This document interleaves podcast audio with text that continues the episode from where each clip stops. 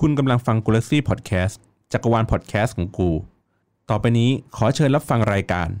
Life Hack with ขวัญขวัญขวัญขวัญขวัญขวัญขวัญขวัญ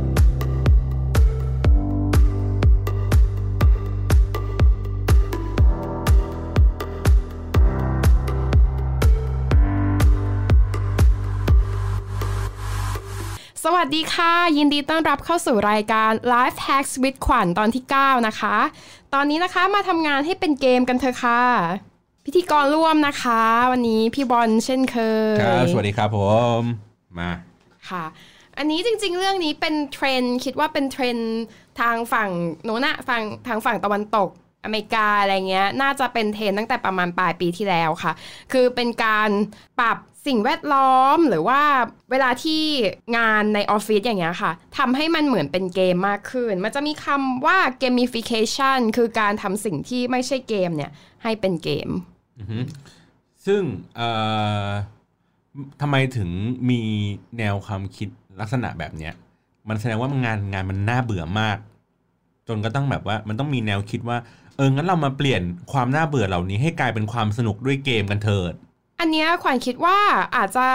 มาจากการวิจัยทางด้านการศึกษาก่อนหน้านี้ด้วย คือมันมีการทำวิจัยทางด้านการศึกษา โดยการที่ให้เด็กเนี่ยเปลี่ยนจากการที่สอนแบบสอนเลคเชอร์ปกติอะเปลี่ยนเป็นการแบ่งเด็กเป็นสองกลุ่ม แล้วเหมือนให้ทำโปรเจกต์แข่งกันอืมอย่างสมมติว่าสอนเรื่องการ programmingหรือการทำหุ่นยนต์แบบง่ายๆอย่างเงี้ยค่ะ หุ่นยนต์แบบแค่เหมือน วิ่งแข่งกันอย่างเงี้ย หุ่นยนต์แบบมีล้อทำรถบังคับอย่างเงี้ยระหว่างที่สอนเป็นเลคเชอร์กับแบ่งเด็กเป็นสองกลุ่มอะแล้วให้ไป research แล้วทำแข่งกันอะผลปรากฏว่าการเรียนรู้ที่ได้อะจากการแบ่งกลุ่มแล้วให้เขาแข่งกันเองเนี่ย สูงขึ้นเยอะมาก แล้วเด็กก็สนุก แล้วก็จริง ๆ การเรียนรู้ที่ได้อะมากกว่าขอบเขตของตัววิชา สิ่งที่ตั้งใจจะสอนอืมตั้งแต่แรกด้วยซ้ำเพราะว่าสมมติว่าเราบอกว่าอะคุณจงทำรถบังคับออกมาแข่งกัน มีข้อมูลเนี่ยมีข้อมูลให้เท่าเนี้ยมีหนังสือยื่นให้เด็ก ทีมละเล่ม เด็กอยากชนะอืมเราก็ต้องไปหาเพิ่มมาว่าทำยังไงให้มันเร็วขึ้น ใช่ทำไงให้มันชนะฝั่งตรงข้ามอย่างเงี้ยมันก็จะมีการแบบใช้ความคิดสร้างสรรค์อะไรเงี้ยแล้วมันก็จะเป็นเรื่องที่จำได้นานยิ่งขึ้นกว่าเดิมด้วย เพราะว่า ระหว่างขั้นตอนที่ทำออกมาให้มันสำเร็จอะมันมีทั้งแบบความตื่นเต้น ความอยากเอาชนะแล้วแบบเราก็จะจำหรือถ้าสมมติว่าเราชนะอย่างเงี้ยเราก็จะจำได้ว่าเราชนะ เพราะว่าอย่างนี้อย่างนี้อย่างนี้ หรือถ้าเราแพ้เราจะจำฝังใจยิ่งกว่านั้นอีกว่าอ๋อเราแพ้มัน เพราะว่ามันทำแบบนี้อะไรเงี้ยอันนี้นึกถึงตอนตอนประมาณปสามปสี่มันเป็นวิชางานไม้ แต่ว่าปกติงานไม้อะเขาก็จะสอนเรื่องของการแบบใสไม้ตัดไม้อะไรอย่างนี้ต่างๆ แต่จำได้ว่าความสนุกของวิชาเนี้ยมันอยู่ที่ตอนท้าย ตอนท้ายก็คือเขาให้ทำเหมือนเป็นโปรเจกต์ที่เอาไม้เนี่ยแหละมาทำเป็นเรืออ่าแล้วก็เราก็ต้องแบบเอาไม้ชิ้นหนึ่งมาวางแปะเอาไว้ แล้วก็ต้องทำโฟม เพื่อไปรองใต้ไม้อีกทีหนึ่งแล้วก็ใส่มอเตอร์เอ้ยไม่ใช่มอเตอร์ เป็นเหมือนยางอะ่ะบิดบิดบิดบิดบิดแล้วให้เป็นใบใบพัด ให้มันทำงานด้วยได้ด้วยแรงบิดของหนังยาง ทีเนี้ยมันก็ต้องแข่งกันแข่งกับเพื่อนในในในห้องว่าแบบใครจะทำเรือเนี่ยให้ไปถึงฝั่งอะให้ได้เร็วที่สุด ปัญหามันก็คือ พอเราทำไปสักพักเราจะเริ่มรู้ว่าอ๋อทำอย่างนี้ปุ๊บมันจะเรียกไงทิศทางมันจะไม่ได้ เพราะว่าน้ำหนักของการเราใส่ไม้เราใส่ไม้ไม่ไม่เท่ากัน น้ำหนักมันจะเอียงข้างใดข้างหนึ่งมากเกินไปอะไรอย่างเงี้ยมันจะค่อยๆเรียนรู้จาก การแข่งขันอันนี้ว่าอ๋อไองานที่เราทำที่อาจารย์เขาสอนต่างๆ เนี่ย มันมีบางอย่างอะซ่อนอยู่ มันก็จะทำให้เรารู้สึกว่าแบบเออสนุกเว้ยแล้วก็มีความท้าทายคือ แทนที่เราจะทำแค่เรือลำเดียว แล้วส่งอาจารย์ มันกลายว่าเราต้องค่อยๆแบบพัฒนาเรือให้แบบมากขึ้นมากขึ้นให้ให้เรือมันทรงตัวได้ดี ให้มันวิ่งมาในทิศทางที่มันตรง แล้วก็วิ่งด้วยความเร็วอะไรแบบนี้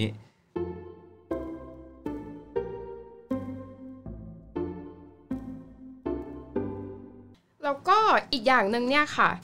อันนี้เป็นเรื่องการเรียนรู้สิ่งใหม่ๆเนาะแต่ทีเนี้ยงานที่เราทำในชีวิตประจำวัน เวลาเราทำไปถ้าเรามองมันว่าเป็นงานเนี่ย มันก็จะน่าเบื่อ แล้วมันก็มีแนวโน้มที่เราก็จะทำให้มันผ่านๆไปอะให้มันเสร็จๆไปอะก็มันเป็นงานอะทำให้เสร็จเราจะได้ไปทำอย่างอื่น ที่เรารู้สึกว่าเออมันบันเทิงเริงใจ แต่ถ้าเรารู้สึกว่างานเนี้ยมันก็เป็นเกมอย่างหนึ่งเราอยากจะบี้ให้มันเสร็จ ให้มันเสร็จเร็วหรือว่าเอาชนะมัให้ได้ ใช่ มันก็จะสนุกมากขึ้น คือเขาก็มีการแบบทดลองว่าระหว่างการทำงานแบบมาถึงเราเป็นเจ้านายเราสั่งลูกน้องบอกว่าอะอยู่ทำอันนี้อันนี้อันนี้นะทำงานนี้สิบอันทำงานนี้ห้าอันกับแบบเหมือนให้ลูกน้องแบบว่าอะเราเป็นทีมน้ำเงินกับทีมแดงนะอืมเรามาทำอันนี้กัน แล้วดูว่าทีมไหนจะทำเสร็จก่อนอะไรเงี้ยกลายเป็นว่างานมันออกมาเสร็จเร็วกว่า แล้ว ลูกน้องก็แฮปปี้กว่าด้วย อืมเสริมเสริมอีก พอพูดเสร็จปุ๊บก็นึกออก อย่างที่ออฟฟิศจะมีน้องๆที่เขาทำคอนเทนต์เป็นครีเอทีฟเป็นคนทำวิดีโอตัดต่อวิดีโออะไรเงี้ย หน้าที่หลักๆของเขาก็คือการคิดคอนเทนต์แล้วก็ทำ Facebook Page ให้กับลูกค้าส่งไปให้เรื่อยๆ ทีเนี้ยเราก็รู้สึกว่าบางไอเดียบางยาบางอันบางอย่างอะมันดี แต่ว่าลูกค้าเขายังไม่ซื้อ แล้วก็มันเหมือนแบบเสียดายอะ คือเราเสนอไปแล้วลูกค้าเขาไม่ซื้อเขาไม่ชอบเขาติดนั่นติดนี่ แล้วมันทำให้คล้ายๆเรียกไงบั่นทอนความรู้สึกความคิดสร้างสรรค์ของคนทำอะไปเรื่อยๆ เราก็เห็นภาพนี้แล้วเราก็รู้สึกว่าเฮ้ยไม่ได้แล้วเรายังอยากทำให้สิ่งนี้มันมันมันสนุกอยู่ ก็เลยสร้างเป็นเกมขึ้นมา ไม่เป็นเกมหรอกมันเหมือนเป็นชาเลนจ์เฉยๆว่า โอเค งั้นให้แต่ละคนน่ะเลือกทีม 2 คนในการจับคู่กันในออฟฟิศเนี่ยนะใครก็ได้จับคู่กัน 2 คน แล้วก็ให้ให้คุณสร้างเพจขึ้นมาใหม่ เริ่มจากศูนย์เลย สร้างเพจแบบนี้แบบนี้นะ ตามเนื้อหาลักษณะแบบนี้ที่คุณชอบ แล้วก็คุณก็ทำคอนเทนต์น่ะลงไปในเพจของคุณไปเลย ทีนี้วัดผลด้วยการที่ว่าถ้าเพจใครอะถึงมียอดไลค์ถึง 1 0,000 ก่อน คนนั้นก็จะได้รางวัลไป เงี้ยกลายเป็นว่าทุกคนนี่คือแบบโอ้โหพยายามแบบคิดคอนเทนต์มาอย่างดีเลย อันนี้ต้องวันนี้ฉันจะต้องทำลง2คอนเทนต์อันนี้มันจะต้องวางแผนทำ production ทำอะไรจริงจัง มันก็เลยกลายเป็นบรรยากาศของความสนุกที่ ที่ทุกคนถึงแม้ว่าจะเป็นการแข่งขันกันก็ก็จริง แต่ว่ามันอาจจะไม่ได้มีความจริงจังมากขนาดนั้น แต่ว่าบรรยากาศมันคือความสนุกคือ เอ้ย คนนั้นคนนี้ก็พยายามเคลมผลงานเฮ้ยอันนี้ขอเราขอไปอยู่ด้วยได้ไหมเราขอไม่มีส่วนร่วมได้ดูโปรเจกต์นี้ดูท่าทางสนุกจัง ดูอันนี้ดูใกล้ถึงเป้าหมายแล้วอีกอันนึงก็เฮ้ยไม่ได้นุ้นเขากำลังจะใกล้ถึงแล้ว เราจะต้องรีบไปให้มันถึงใกล้ๆกับเขาหน่อยอะไรแบบนี้ก็จะแบบเออเออพอพอพอนึกภาพออกเหมือนกัน เนี่ยก็อย่างที่ เฮียพูดเนาะในบริษัทก็สังเกตว่าลูกน้องเนี่ยก็จะมีความคิดสร้างสรรค์ในการทำงานเพิ่มขึ้นอืมจากการที่มันอยากเอาชนะเนี่ยแหละ มนุษย์เนี่ยมันโดนสมองของมนุษย์เนี่ยโดนโปรแกรมมาตั้งแต่ธรรมชาติแล้วว่าเราต้องการที่จะทำงานชิ้นเล็กๆอะทำงานให้มันเสร็จแล้วก็ได้ได้ผลลัพธ์ออกมาหรือว่าได้ชนะคนอื่น เราก็จะมีความสุข อืม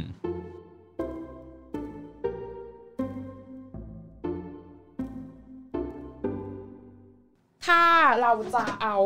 มาใช้ เขาก็มีอยู่ว่าเฮ้ยคีย์ของการทำเกมเนี่ยอืมมันคืออะไรบ้าง อะไรที่เราสามารถเอามาใช้เป็นตัวที่ทำให้งานที่มันน่าเบื่อน่าเบื่อเนี่ย มันเป็นเกมขึ้นมาได้หมายถึงว่าตัวเราเองอะสามารถที่จะกำหนด การทำงานของเราเองให้กลายเป็นเกมให้ให้กลายเป็นเกมได้ โดยที่ไม่จำเป็นต้องให้เจ้านายมาดีไซน์เกมให้เรา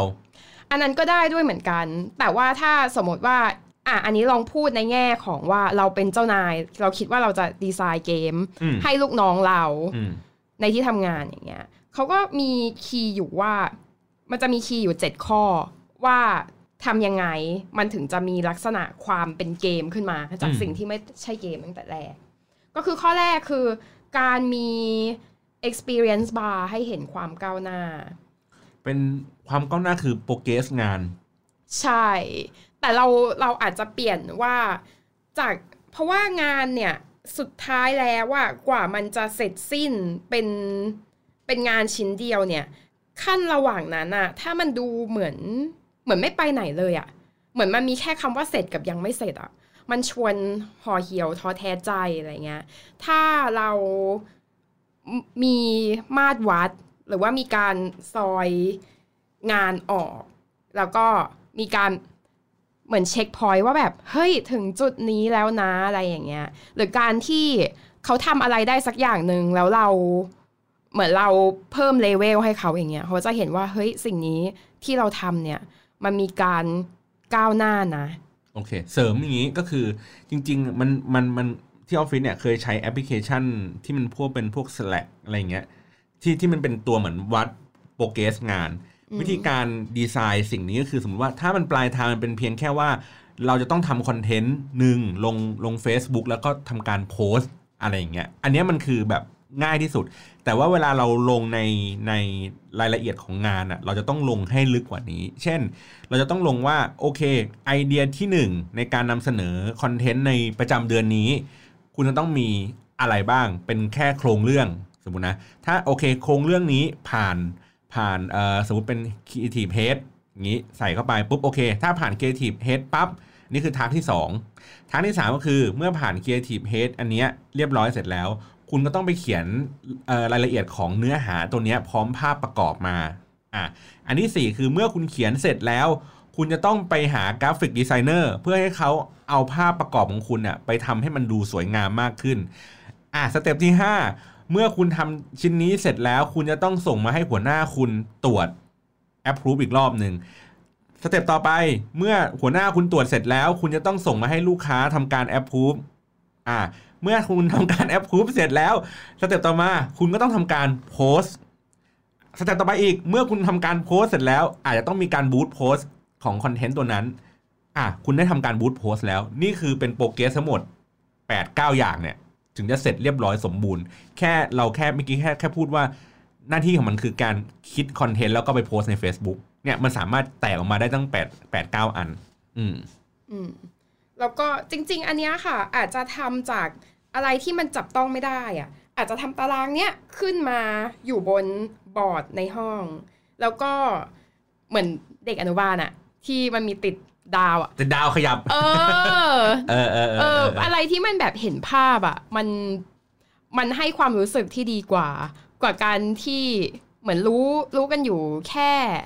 สองคนอย่างเงี้ย ว่าเออถึงขั้นนี้แล้วนะ หรือรู้รู้ของตัวเราอยู่คนเดียวอะว่าเออมันถึงขั้นนี้อะไรอย่างเงี้ยอืมกับการที่แบบเห็นดาวจะจะๆอยู่บนกระดานเลยว่าแบบเฮ้ยวันนี้ได้สองดาวแล้วเออซึ่งะไรซึ่งย่าเยเรื่องเนี้ยอันนี้คือก็แชร์ให้ฟังอีกอันหนึงว่า มันทำให้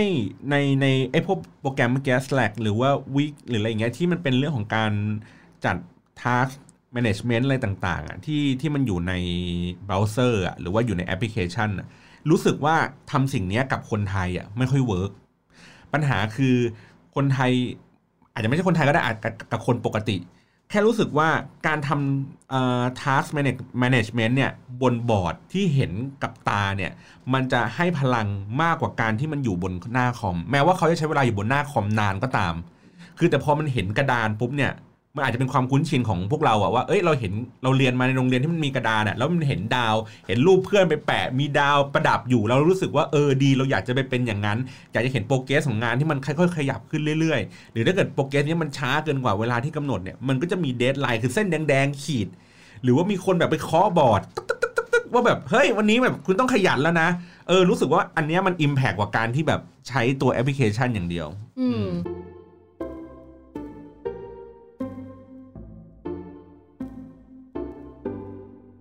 ข้อหนึ่งของการเป็นเกมอะอย่าง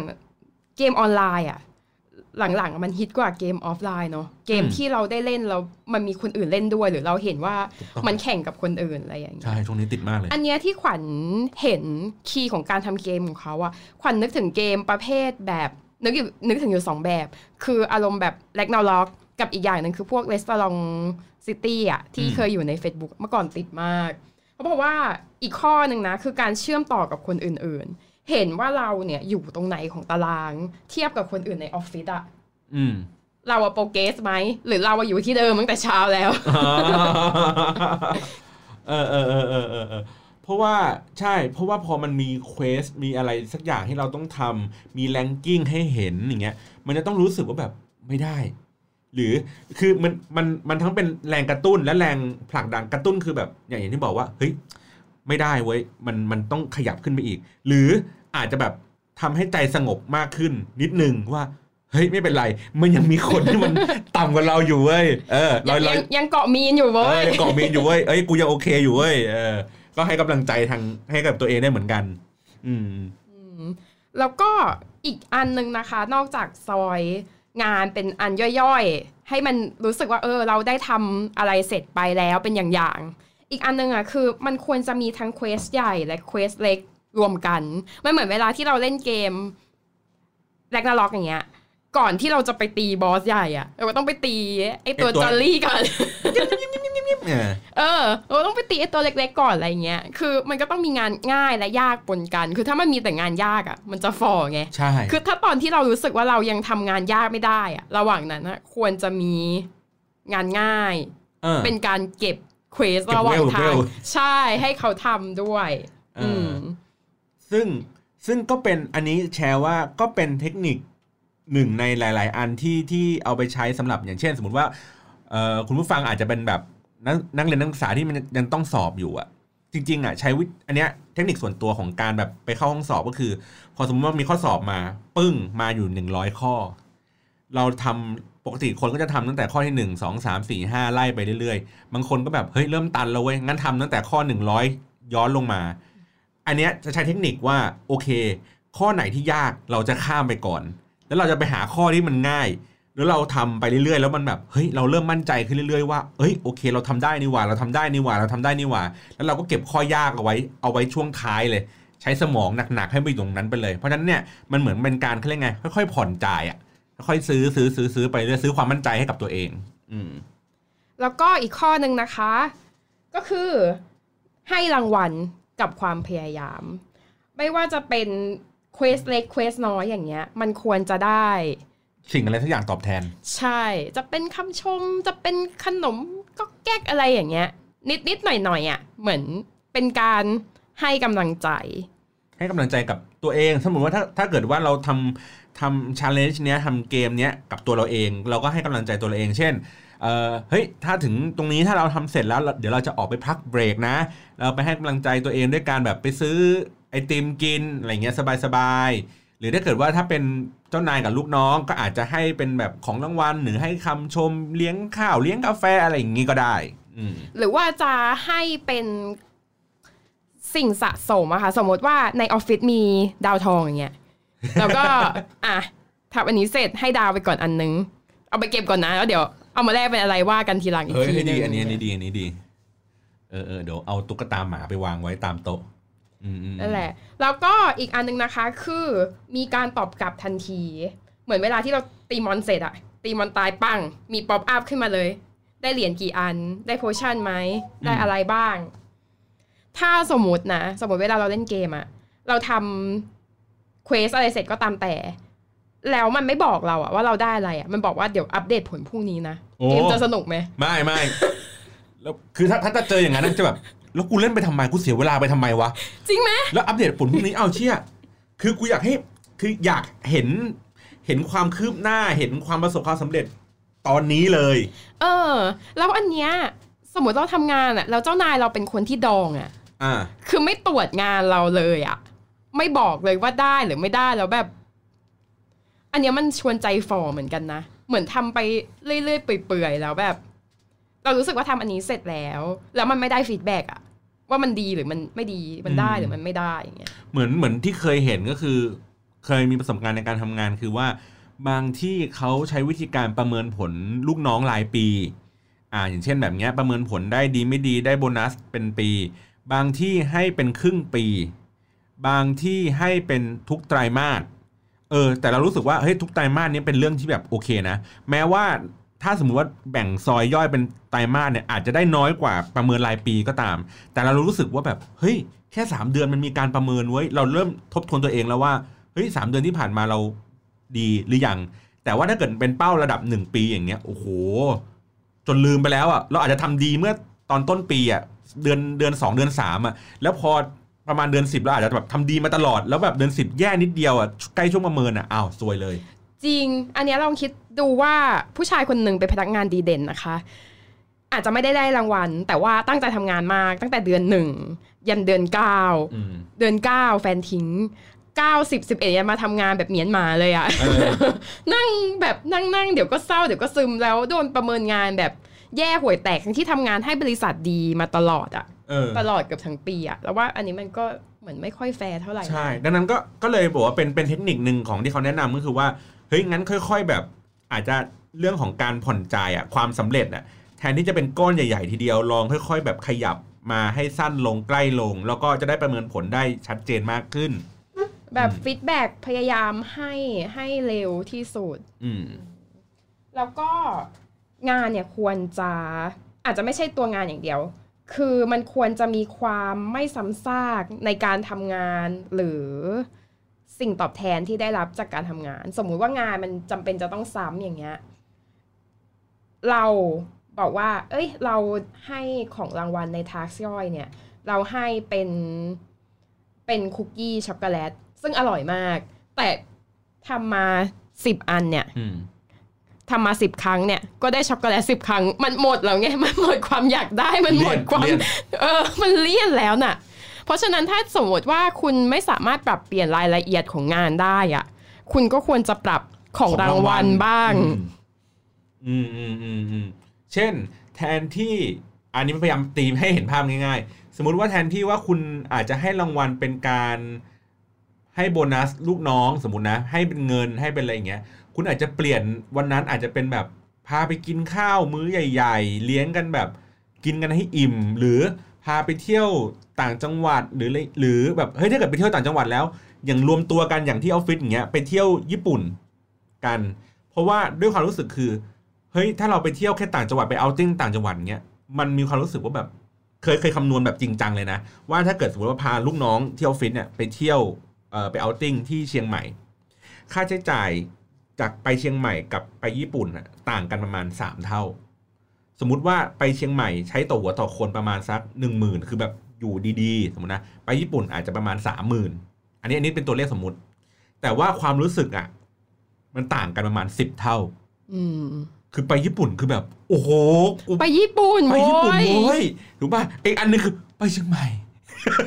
คือเชียงใหม่ก็ไกลนะแต่ก็เออไปเชียงใหม่ เพราะเนี่ยความรู้สึกมันต่างกันเยอะมากเนี่ยก็ก็ใช้วิธีการแบบนี้ได้ยกตัวอย่าง แต่ว่าไม่จำเป็นต้องบอกว่าเฮ้ยต้องพาลูกน้องไปญี่ปุ่นนะ แต่ว่า พยายามคำนึงถึงความรู้สึกอ่าลองดูกับตัวเขาเรียกไงมูลค่าที่เราจะให้เขาอะไรอย่างงี้กัน แต่ว่าถ้าลูกน้องไปญี่ปุ่นครั้งที่สามครั้งที่สี่เราก็จะเริ่มไม่ตื่นเต้นแล้ว ใช่ใช่จะต้องไปพวกดาวอังคารแล้วล่ะเออ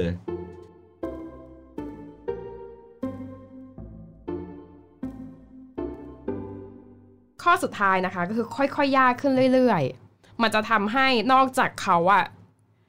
นอกจากจะเป็นชาเลนจ์ให้เขาสนใจกับการทำสิ่งนี้แล้วอะมันยังเป็นการพัฒนาศักยภาพลูกน้องของเราด้วย หรือตัวเราเองด้วยเหมือนกัน เวลาที่เราทำงานอะไรอย่างเงี้ย เราทำจนเรารู้สึกว่าแบบเริ่มสบายแล้วอะให้มองว่ามันเป็นเกมอะให้พยายามผลักตัวเองไปข้างหน้าอีกนิดนึง ค่อยๆ อาจจะไม่ผลักแรงมากก็ได้ คือไม่ใช่ว่าตีโปลิ่งเสร็จแล้วก็แบบไปตีบาโฟเลย ก็จะแบบตายตายตายก่อน นึกนึกถึงงานอะพอเราเริ่มอยู่ตัวกับงานแล้วว่าเราจะเริ่มควรจะเริ่มรับงานที่มันเริ่มยากขึ้น ท้าทายความสามารถตัวเองมากขึ้น คิดซะว่าเราตีมอนตัวที่มันตายยากขึ้นใหญ่ขึ้นตอนที่แบบเราเหนื่อยอย่างเงี้ยเราก็คิดว่าแบบ เนี่ยเรากำลังตีมอนตัวนี้อยู่ ถ้าเราชนะเลเวลเราก็จะขึ้นอืมเช่นเอ่ออธิบายให้ให้ให้เข้าใจอีกนิดนึงก็คือว่าเอ่ออย่างเช่นว่าถ้าเราทำงานอยู่ปกติ ความเก่งขึ้นของเราเนี่ยอาจจะเป็นเรื่องของการที่ลดเอ่อ ความผิดพลาดลงมากขึ้น พอเราลดความผิดพลาดในการทำงานลงความแม่นยำก็จะเยอะขึ้น หรือการใช้เวลาในการทำงานชิ้นนั้น จากปกติเราเคยใช้เวลาอยู่ประมาณสี่ห้าชั่วโมง ลดลดลงจาก4ี่ห้าชั่วโมงนั้นเหลือ 1-2 ชั่วโมงได้ไหมอะไรเงี้ยมันก็จะเป็นความโปรมากขึ้นสำหรับคนที่ไม่สามารถที่จะต้องทำงานแล้วแตกต่างฉีกออกไปจากทางอื่น อย่างเช่นแบบคนทำการเงินอย่างเงี้ย มันมีแต่ตัวเลขอะเขาไม่สามารถที่จะแบบไปดีไซน์อะไรอย่างอื่นได้ แต่แค่ทำทุกอย่างให้มันเร็วขึ้นแบบหรือว่าแม้กระทั่งแบบคอมมิตกับตัวเองว่าเฮ้ยงานทุกอย่างเมื่อก่อนเนี้ยฉันต้องเอางานเนี้ยกลับไปทำที่บ้าน แต่ว่าวันนี้โอเค ถ้าเราเก่งขึ้นเราต้องทำทุกอย่างจบหกโมงเย็นปุ๊บเลิกงานจบไม่มีการแบบแบกคอมกลับไปทำงานที่บ้านต่ออืมแบบอย่งมีนั้นการได้แบบบี้ตัวเองนิดนึง ใช่ ลองนึกถึงว่าคนที่เขาทำโรตีสายไหมอะ แรกๆอะเขาก็คงทำช้าแหละ แต่ก็ทำโรตีสายไหมไม่รู้จะทำอะไรให้มันแฟนซีกว่านี้ได้แล้วอะแต่แบบเวลาที่เขาทำเร็วๆอะเราว่าเขาต้องสนุกบ้างอะนิดนึงอะที่แบบฟึบ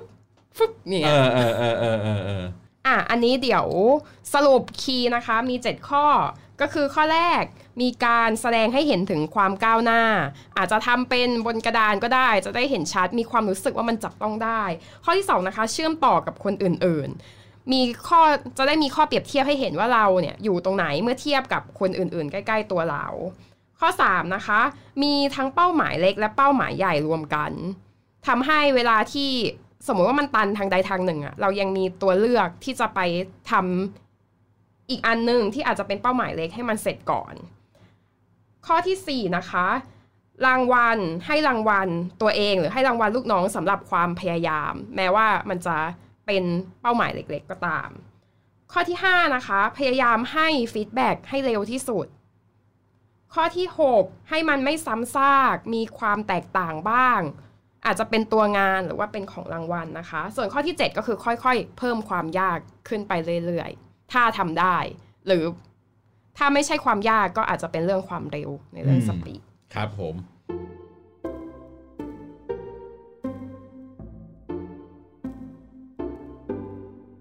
เสร็จแล้วข้อควรระวังของการทำเกมเกม i ฟิเคชันงานเนี่ยหนึ่งเราต้องดูด้วยนะว่าลูกน้องเราเนี่ยอินด้วยไหม สนุกด้วยหรือเปล่า ไม่ใช่ว่าไอ้คนคิดเกมเนี้ยสนุกอยู่คนเดียว ใช่ หรือว่าอันเนี้ยเออมันทำให้เขาเซ็งมากขึ้น เสียเวลามากขึ้นแล้วเขาไม่อยากทำยิ่งกว่าเดิม หรือเพิ่มเพิ่มงานแทนที่เขามีงานหนักอยู่แล้ว แล้วเขาต้องมาอยู่กับเกมอันนี้อีกเหรอ ใช่อืมลองนึกถึงตัวเราเองก็ได้ตอนที่เราเด็กๆอะ่ะ แล้วครูสั่งให้แบบ อะมาทำอันนี้กันสนุกสนุกแต่เรามองแล้วแบบไม่สนุกไม่สนุกใช่อืมแบบอย่างสมมติว่าเขาบอกว่า อะแบบทีมไหนต่อจิ๊กซอว์เสร็จก่อนแบบว่าให้ลุกขึ้นมา ขึ้นไปยืนบนเก้าอี้แล้วร้องฮู้ได้อย่างเงี้ยคือแบบไม่อะกูไม่ทำคุณจะพูดล่าทำไมวะ เออ อะไรอย่างเงี้ยเออนะ แล้วก็หรือรางการที่เราให้ของรางวัลที่เขาไม่อยากได้อะแบบใครชนะได้เป็นหัวหน้าห้อง ไม่ไม่ไม่ไม่ไม่ใครจะนะได้ได้ได้ได้ทำเวรอะไรเงี้ยไม่ไม่ไม่ไม่ไม่เอไม่อก็ต้องดูด้วยนะว่า สิ่งที่เราตั้งไว้เป็นรางวัลน่ะเขาว่าอยากได้หรือเปล่าอืมใครชนะได้เป็นนายกเงี้ยเออไม่ไม่ไม่ไม่ไม่มีคนอยากได้อยู่นะถนนไงถนนก็อยากเป็นอ๋อโอเคโอเคโอเค หรืองานที่ยังไงมันก็ทำได้อยู่แค่แบบเดียวอะเราจะให้สองทีมทำแข่งกันทำไมอย่างเงี้ยในเมื่อผลลัพธ์มันก็ออกมาเหมือนกัน ใช่ เวลาที่คนทำแล้วแบบเรารู้สึกว่ามันมันไม่มีพอยอะเขาก็จะรู้สึกว่าเซ็งแทนแทนที่จะทำให้มันเสร็จๆไปเลยไวๆกับจะต้องมา มีโปรเกรสอะไรเยอะแยะใช่กลายเป็นเกมกลายเป็นอะไรต่าง ๆ อืม แล้วก็ข้อที่2นะคะต้องแน่ใจด้วยว่าเกมเราเนี่ยทำให้เราบรรลุเป้าหมายใหญ่ที่เราต้องการ ไม่ใช่ว่าพนักงานเราเนี่ยไปตั้งใจกับการเล่นเกมจนงานไม่เสร็จอืมยกตัวอย่างสมมติว่าในออฟฟิศพี่บอลเนี่ย คนชอบมีปัญหาแบบไม่ไม่เก็บอะสมมติมีปัญหาเรื่องการไม่เก็บจานไม่ล้างจานอย่าอ่างเงี้ไม่ยอยากเนี่ยเต็มไปหมดเลยตอนนี้เอออืมก็บอกว่าอะ คนที่ล้างจานทำงานบ้านเนี่ยทำงานบ้านเสร็จหนึ่งอย่างมารับดาวทองหนึ่งอันอ่าแล้วดาวทองเนี่ย เอาไปแลกสะสมเป็นครบห้าดาห้าห้าดาวได้ อ่า เป็นแก้วสตาร์บัคก็ได้แก้วสตาร์บัครุ่นใหม่ที่เพิ่งออกอะไรอย่างเงี้ยอ่าอ่าอย่างน่ารักลายลายหมีอะไรเงี้ยอืมอืมเสร็จแล้วน้องๆก็โอ๊ยอยากได้กันมากไม่ไม่ทำงานเลยไม่มีใครทำไปทำงานเลย นั่งนั่งจ้องกันอยู่หน้าหน้าสิงค์ ล้างจานทั้งวันล้างจานทั้งวันล้างจานเสร็จเดี๋ยวกูไปถูพื้นก่อนอย่างเงี้ยเก็บเก็บดาวทองอ้าวเฮ้ยงานงานมึงที่มึงต้องทำเนี่ย ไม่มีใครทำเอาเวลาพวกนั้นเป็นแลกกับไอ้แก้วเนี่ยนะ เอออ่าเพราะว่าคนรู้สึกสนุกไง คนอ่ารู้รู้สึกว่าอยากได้ แต่แต่ถามว่าสำเร็จเป้าหมายเราไหม ไม่ งานเราอะไม่เสร็จ แต่บ้านนี่นิ่งเลยนะ เดินไปเนี่ยพื้นนี่ส่องหน้าได้เลย โอ้โห ชื่นใจ เพราะฉะนั้นเนี่ยก็ต้องดูนิดหนึ่งว่าเฮ้ย ไอการออกแบบเกมของเราเนี่ย มันสุดท้ายแล้วเนี่ยมันทำให้งานเราเนี่ยมันเสร็จหรือเปล่า แล้วก็อืมทำให้ลูกน้องเราแฮปปี้จริงหรือเปล่าอะไรเงี้ยครับ แล้วก็สมมุติว่าเราไม่รู้จะทำยังไง เราออกแบบคิดไม่ออกว่าออกแบบยังไงอะไรเงี้ย มันมีบริษัทที่รับทำให้งานในบริษัทเราเนี่ย กลายเป็นเกม ใช่ สมมติว่าเรา search เข้าไปใน Google เนี่ย อันที่ขึ้นมา สมมติว่า เรา search ว่า Gamify Your Work มันจะขึ้นมาเลย 1 2 3 4 อันที่ซื้อ ad ไว้อะเป็นอืมบริษัทที่รับทำสิ่งนี้ ใช่ ในเมืองไทยมีไหมเป็นถึงว่าเป็นบริษัทในเมืองไทย ขวัญยังหาข้อมูลไม่เจอนะ ว่าในเมืองไทยมีคนที่รับทอืมำงานนี้อยู่ บ้านหน่อยปุ๋ยน่าทำมันเนี่ย อืม อืม แล้วก็แบบอันเนี้ยลองกดเข้าไปดูที่เป็นวิดีโอขายของของเขาอะเขาก็จะมีทำเป็นเหมือนอารมณ์เหมือนเกม เกมใน Facebook กับเกมง่ายๆหน่อยเกมใน s t o r e City อะไรเงี้ย เข้าไปหน้าแรกจะเป็นตาเป็นเหมือนแดชบอร์ดอะว่าใครอยู่ลำดับไหนอย่างเงี้ยของพนักงานในบริษัท แล้วก็เวลาที่เขาทำเกมเสร็จอย่างเงี้ย มันก็จะมี pop-up ขึ้นมาอืมว่าแบบ you complete this work แล้วก็ข้างล่างก็เป็นแบบเหมือนอารมณ์เหรียญทองอย่างเงี้ย ติ๊งติ๊งติ๊งติ๊งใช่อืมเออ มันก็จะแบบเหมือนทำงานแล้วมันมี feedback pop-up ขึ้นมาตลอดเวลา อารมณ์เหมือนประมาณว่ามันเป็นเกมบน Facebook ที่ tracking ชีวิตพนักงานทั้งหมดที่คือจริง ๆ เราเป็นเหมือนกุศโลบายว่าเราต้องการให้พนักงานทำสิ่งนั้นสิ่งนี้ เช่น การที่คุณเข้างานสมมตินะเข้างานก่อน9โมงคุณจะได้รับเหรียญ10 เหรียญถูกต้องติ๊งๆอะไรอย่างเงี้ยแล้วก็ในหน้ารวมอะในหน้าไทม์ไลน์อะมันก็จะมีขึ้นมาเหมือนในเกม Facebook อะว่า ใครอยู่อันดับที่เท่าไหร่ ใช่สมมติว่าพี่บอลวันนี้พี่บอล เข้างานก่อน9ก้าโมงแล้วก็เป็นรูปเหรียญแล้วก็มีเลขเก้าอย่างเงี้ยเออแบบเชิดชู ใช่อะไรอย่างนี้หรือว่าแบบอ่าโอเคขาออกไม่เป็นไรปุ๊บหรือว่าทำงานอะไรสักอย่างเสร็จตาม progress งานหรือว่าเอาแค่อันเงี้ยเหมือนประชุมตรงเวลา นั้นไปตามนี้ประชุมตามนี้กด accept เลยทันทีภายในอะไรอย่างเงี้ยแบบ response mail เร็วออโอ้โหแม่งตึงตึงเออตึงตึงตึงแต่ว่าแบบเออได้มาน่สนุกก็แบบเอาไปซื้อ skin ได้หรือเอาไป แลกขนมในออฟฟิศก็ได้ เออ หยอดตู้น้ำปกติเราต้องหยอดเหรียญอันนี้ ใช้คอยอันนี้เป็นลิเป็นแลกก็ได้ใช่ อ่าเออ เออดีดีดีสนุกสนุก ส่วนการที่ใช้ในชีวิตประจำวันทั่วไปนะคะ อาจจะไม่ต้องแมชตามหัวข้อที่พูดมา 7 ข้อนั้นก็ได้อาจจะแมชแค่ข้อ 2 ข้อก็พอ ก็คืออาจจะทำเป็นเช็คลิสต์ สิ่งที่เราจะต้องทำในชีวิตประจำวัน แล้วก็มีการให้รางวัลตัวเองเล็ก ๆ น้อยๆอย่างอันที่ฮิตๆเลยที่เคยเห็นก็คือ อ่านหนังสือไม่อยากอ่านหนังสือ เอา Jolly Bear หนึ่งตัววางอยู่บนหน้าหนังสือนั้น แล้วพออ่านจบหน้านั้นก็หยิบกินก็หยิบขึ้นมากินเฮ้ย work work แล้วก็ work พลิกไปอีกหน้าหนึ่งก็วางอีกอย่างเงี้ย จบเล่มมาหวานแดกเลยทีเดียว แน่นอน แล้วทีเนี้ยไอ้การให้รางวัลตัวเองเนี่ย ส่วนตัวเรานะ เราขอแนะนำว่าอย่าให้รางวัลตัวเอง ด้วยสิ่งที่มันจะใช้เวลา อย่างเช่น ให้รางวัลตัวเองด้วยการดู Facebook 15 นาที หรือให้รางวัลตัวเองด้วยการดู YouTube เล่นเกม 15 นาที สิ่งที่เกิดขึ้นคือคุณมันยาวจะไม่หยุดแค่ 15 นาทีนั้นอ่าเออพยายามให้รางวัลตัวเองเป็นอะไรเล็ก ๆอะที่มันแบบ เป็นโทเค็นเป็นโทเค็นเป็นชิ้นเล็กๆเล็ก ใช่ก็คืออย่างหมี Jolly Bear อย่างเงี้ยอ่าดีมากหรืออะไรที่มันทำแบบทำปึ้งเดียวเราเสร็จอะๆอ๋อคือเมื่อกี้ที่ที่ที่ที่แนะนำไปว่าเฮ้ยถ้าทำอันนี้เสร็จปุ๊บเราจะพักเบรกอะไรเงี้ย อันเนี้ยอาจจะไม่ใช่ อาจจะต้องทำอะไรที่มันง่าย ๆ อย่างเช่นแบบอ่าโอเค ถ้าตรงนี้เสร็จปุ๊บเรียบร้อย อ่าโอเค กินขนมหรือว่าไปทำอะไรสักอย่างไปจัดโต๊ะไปอะไรอย่างเงี้ยให้มันแบบก็แก๊กก็แก๊กอะให้มันแบบได้เห็นว่ามันมีการขยับมีการเคลื่อนไหว อืม แต่อย่าแต่ไปอย่าไปสัญญากับตัวเองกับอะไรที่มันจะต้องใช้เวลาแบบเฮ้ยเดี๋ยวเสร็จอันนี้เดี๋ยวเข้าเกมแป๊บนึงไว้สิบห้านาที ไม่มีทาง ไม่อยู่แค่นั้นหรอกใช่ทุกวันนี้อืมทุกวันนึงก็สัญญาว่าแบบจะไม่ให้เกินตีสองสัญญากับตัวเองว่าจะไม่ให้เกินตีสองเวลาเล่นเกม ทุกวันนี้ก็ตีสี่อืม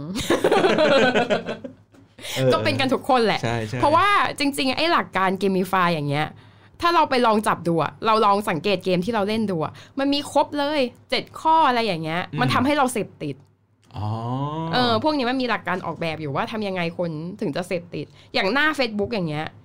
จริง ๆ อะ เขาบอกว่ามันทำเรียนแบบของสล็อตแมชชีนอะไรเงี้ยเขาแบบเหมือนจริง ๆ Facebook ข้างหลังบ้านเนี่ยงานวิจัยหรืออะไรอย่างเงี้ยเยอะมากเลยนะที่จะทำยังไงก็ได้ให้เราใช้เวลาอยู่กับหน้าให้นานที่สุดอืมใช่ มันถึงเราถึงถอนตัวออกมาลำบากอือย่างเงี้ยมอืม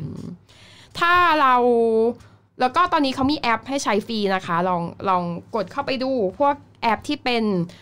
อ่า gamify task อะไรอย่างเงี้ย อย่างอันนึงที่จะชื่อ habitica นะคะ เราเข้าไปอย่างเงี้ย เราจะได้เขาจะให้เราสร้างตัวละครขึ้นมา เป็นตัวละครแบบเหมือน8บิตอะเล็กๆ น่ารักน่ารักอะไรเงี้ยแล้วสะเรากดนะครับก็ H A B I T I C A มีทั้ง Android และเอ่อ iOS ครับ ค่ะ แล้วก็เราก็ลองกดเพิ่ม สิ่งที่เราอยากจะทำลงไป เป็นทาร์กงานในชีวิตประจำวัน ใช่แล้วก็แบบตามระดับความยากอะไรเงี้ย ทีนี้ถ้าเราทำตามได้อะแล้วเราไปกดบวกอย่างเงี้ย เราก็จะได้เหรียญมา มันก็จะมีเหรียญทำงานเสร็จได้เหรียญถ้ามันมีความต่อเนื่องของงานเราก็จะได้ experience เพิ่มอืมเออ เหมือนเป็นเกมที่เราเอาสิ่งที่เราทำในชีวิตประจำวัน แปลงให้กลายเป็นเกม ใช่ อืม ซึ่งเหรียญนั้นก็มาก็ไม่ได้ซื้อของอะไรยังไงได้ ก็เป็นเหมือนแค่หนึ่งในความสำเร็จของเรา ก็เอาไปซื้อสกินในเกม ซื้อชุดมาใส่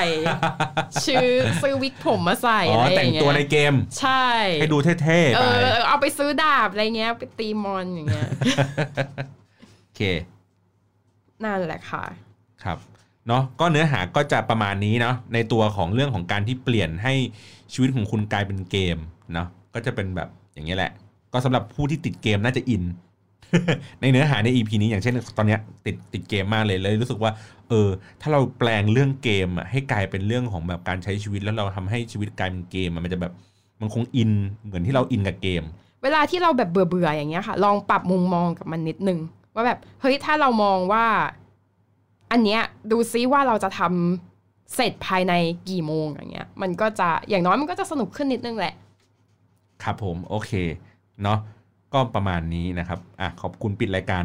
ค่ะขอบคุณพี่บอลนะคะครับผมที่มาอัดด้วยวันนี้นะคะ ขอบคุณคุณผู้ฟังทุกท่านด้วยค่ะนะครับก็พบกันใหม่ใน EP หน้ากับรายการ Life Hack ชีวิตขวัญค่ะครับขอบคุณสำหรับการรับฟังครับ สวัสดีครับ